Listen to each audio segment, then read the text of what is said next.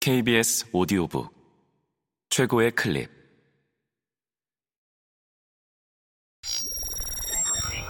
KBS 오디오북. 제24회 재외동포 문학상 수상작 일기. 시부문 수상작 시부문 가작. 차보공원에 신발을 보았는가? 김미영 지음. 성우 이눈솔 읽음.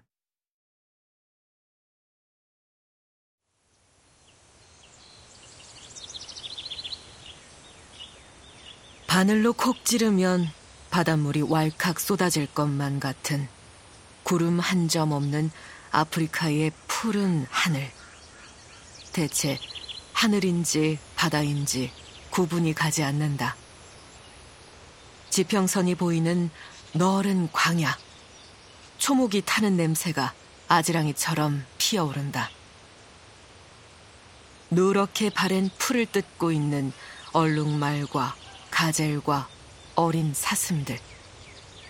하늘과 땅 사이에 우뚝 서 있는 바오밥 고목나무. 신께서 실수로 거꾸로 꼽았다지. 비틀어진 나뭇가지마다 하얀 종이꽃이 대롱대롱 매달렸다. 바오밥 나무에 꽃이 피면 비가 온다던 타이타 부족 어르신들의 말씀처럼 소낙비가 흠뻑 내렸으면 좋겠다. 비를 내릴 시기를 잊어버린 하늘. 메마른 들판에 이글거리는 태양의 열기. 더위에 지친 사자가 한 그루 나무에 의지해서 회색빛 그늘 밑에 드러누웠다. 입과 다리에 잔뜩 묻힌 붉은 피. 입을 벌리고 헐떡거린다. 사냥을 마친 만족감으로 누리는 여유. 드러낸 허연 배에 까맣게 달라붙은 야생 진드기들. 쉬지 않고 흡혈하고 있다. 평화로운 세계를 깨뜨리고 연약한 자들을 잡아먹었으니 너도 누군가에게 먹히고 있다. 강하고 사나운 동물의 왕. 너무 가까이 보아서 너의 정체를 알아버렸다. 모두가 너를 보며 두려워 떨고 있지만 쫓아낼 수 없는 작은 천적이 너의 피를 계속 빨아먹고 있다는 걸. 그래서 겸손해야 하는 거다. 자보의 신바야, 너무 우르렁거리지 마라.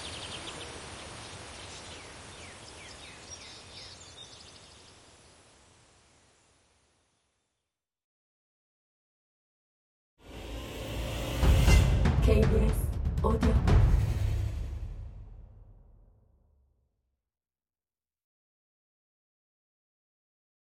시 부문 가작. 부엌에서 소 기르기. 김사비나 지음. 성우 오은수 읽음.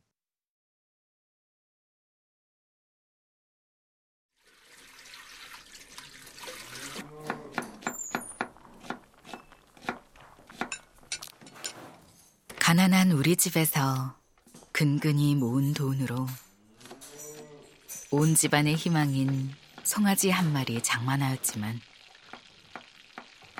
소가 살 외양간이 없어 문 밖에다 두자니 불쌍하고 울타리 없는 집이라 누가 잡아가면 어쩌나. 송아지는 그 집 재산 목록 이론이 부엌에서 키우기 시작을 하였지요. 처음엔 몇 달은 송아지라 작아서 부엌 한 귀퉁이 차지하여 별 지장이 없더니 자라서 덩치가 커지며 암소가 되어 부엌에 한가득 되고 송아지가 아니라 소가 되어 제가 싫으면 뒷발길질하면 어머니는 저만큼 나가 떨어져 며칠씩 앓게 되었지요. 외양간 지을 만한 재력도 없고 어머니 그런 능력이 없어. 그래도 그 소 밖으로 내보내지 못하고 부엌에서 키웠지요. 송아지는 부엌만큼 커가고 보람도 커가고 저걸 팔아서 큰아들 서울로 유학 갈 꿈이 부풀어가고 행복은 쌓이는데 바람나서 집 나간 아버지 어느 날 갑자기 밤에 오시더니 온 집안 꿈과 소망으로 부엌에서 키우던 소를 몰래 시장에 팔고 달아나셨다. 그 밤으로 어머니 산에 올라 소 울음으로 산천이 떠나가라 울어젖히고 온 동네 사람 밤새도록 잠 못 자고 같이 울었지요. 아침이 되어 산에서 내려온 어머니. 다시 시작하자 모진 맘 먹고 동네 사람들 돈을 모아 다시 송아지 하나 장만하여 부엌에서 키우기 시작을 하였고 행복을 다시 가꾸어 갔지요.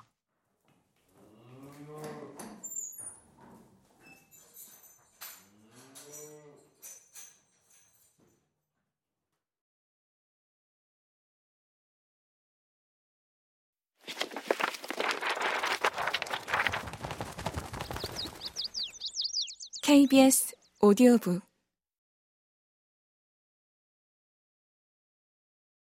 시붐은 가작. 옮겨진 한 그루. 류명순 지음. 성우 최현지 읽음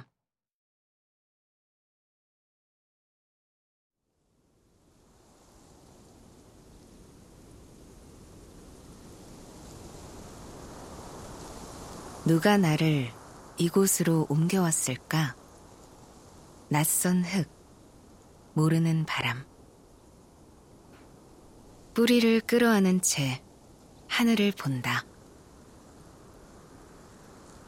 구름아, 너는 좋겠다. 그리운 그 땅을 볼 수 있어서. 바람아, 너는 좋겠다.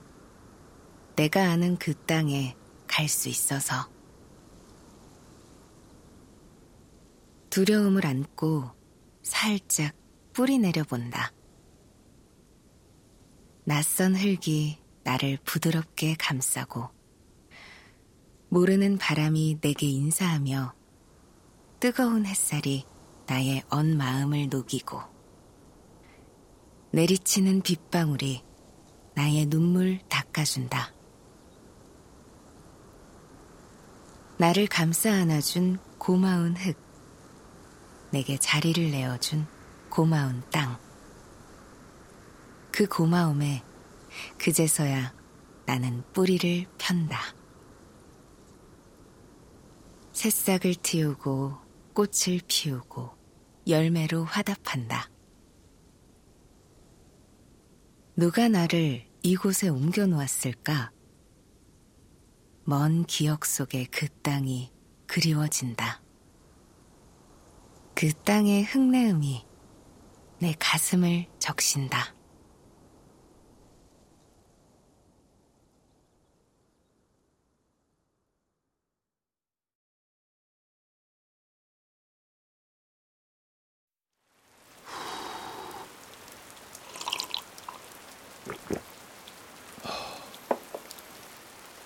KBS 오디오북.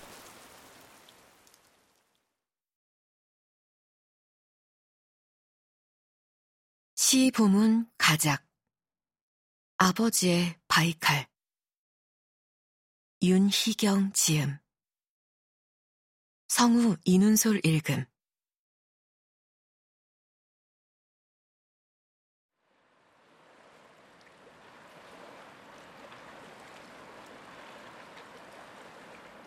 아버지의 시퍼런 꿈을 꺼내왔다. 가장 깊고 푸른 호수 바닥에서 봉분 속 족장의 이야기처럼 흙 묻은 부장품과 함께 걷었다. 종로 팔판동이 아니라 시베리아 바이칼이라니.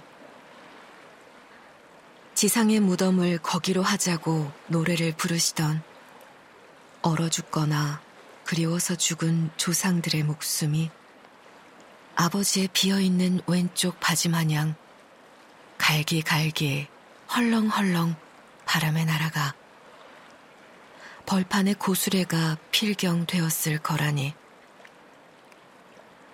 시조새가 기다리는 본가에서는 천둥으로 통나무 집을 짓고 번개로 굽이치는 치어들을 키워 자작나무 숲이 된 물고기 냄새. 돌고 돌아서 버스 정류장에서 아버지 퇴근을 기다리던 어린 시절 맞달에 목이 빠지는 이야기였다. 거실 바닥에 앉아 있는 아버지의 한쪽 허벅지를 베고 누워 뼛속까지 우리는 단골 후손들로 생모를 암으로 강가에 묻고 술록의 길 따라 동방을 세웠다는 그 오래된 이야기를 들었다. 그래서 자식 넷 미국으로 호주로 다 흩어 보냈을까? 아버지는 강인한 동토의 땅, 가문비나무, 전나무 가지로 피고 지는 동서로 물을 베고 남북으로 해를 베는 만년의 대장간.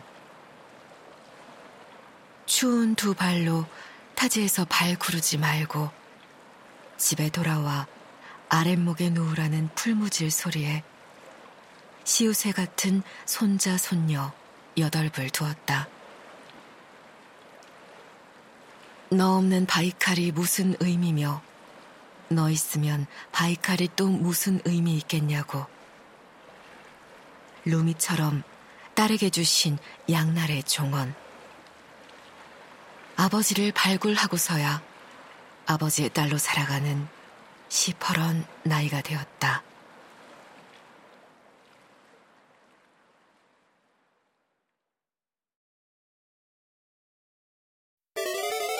이 S 오 D 오북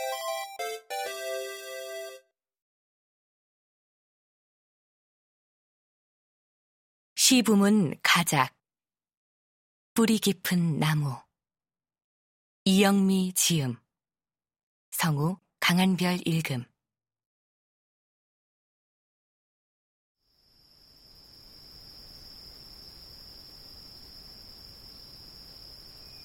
봄비에 젖어 낙화하는 꽃잎들 따라 한순간의 만타를 위해 숨죽였던 시간.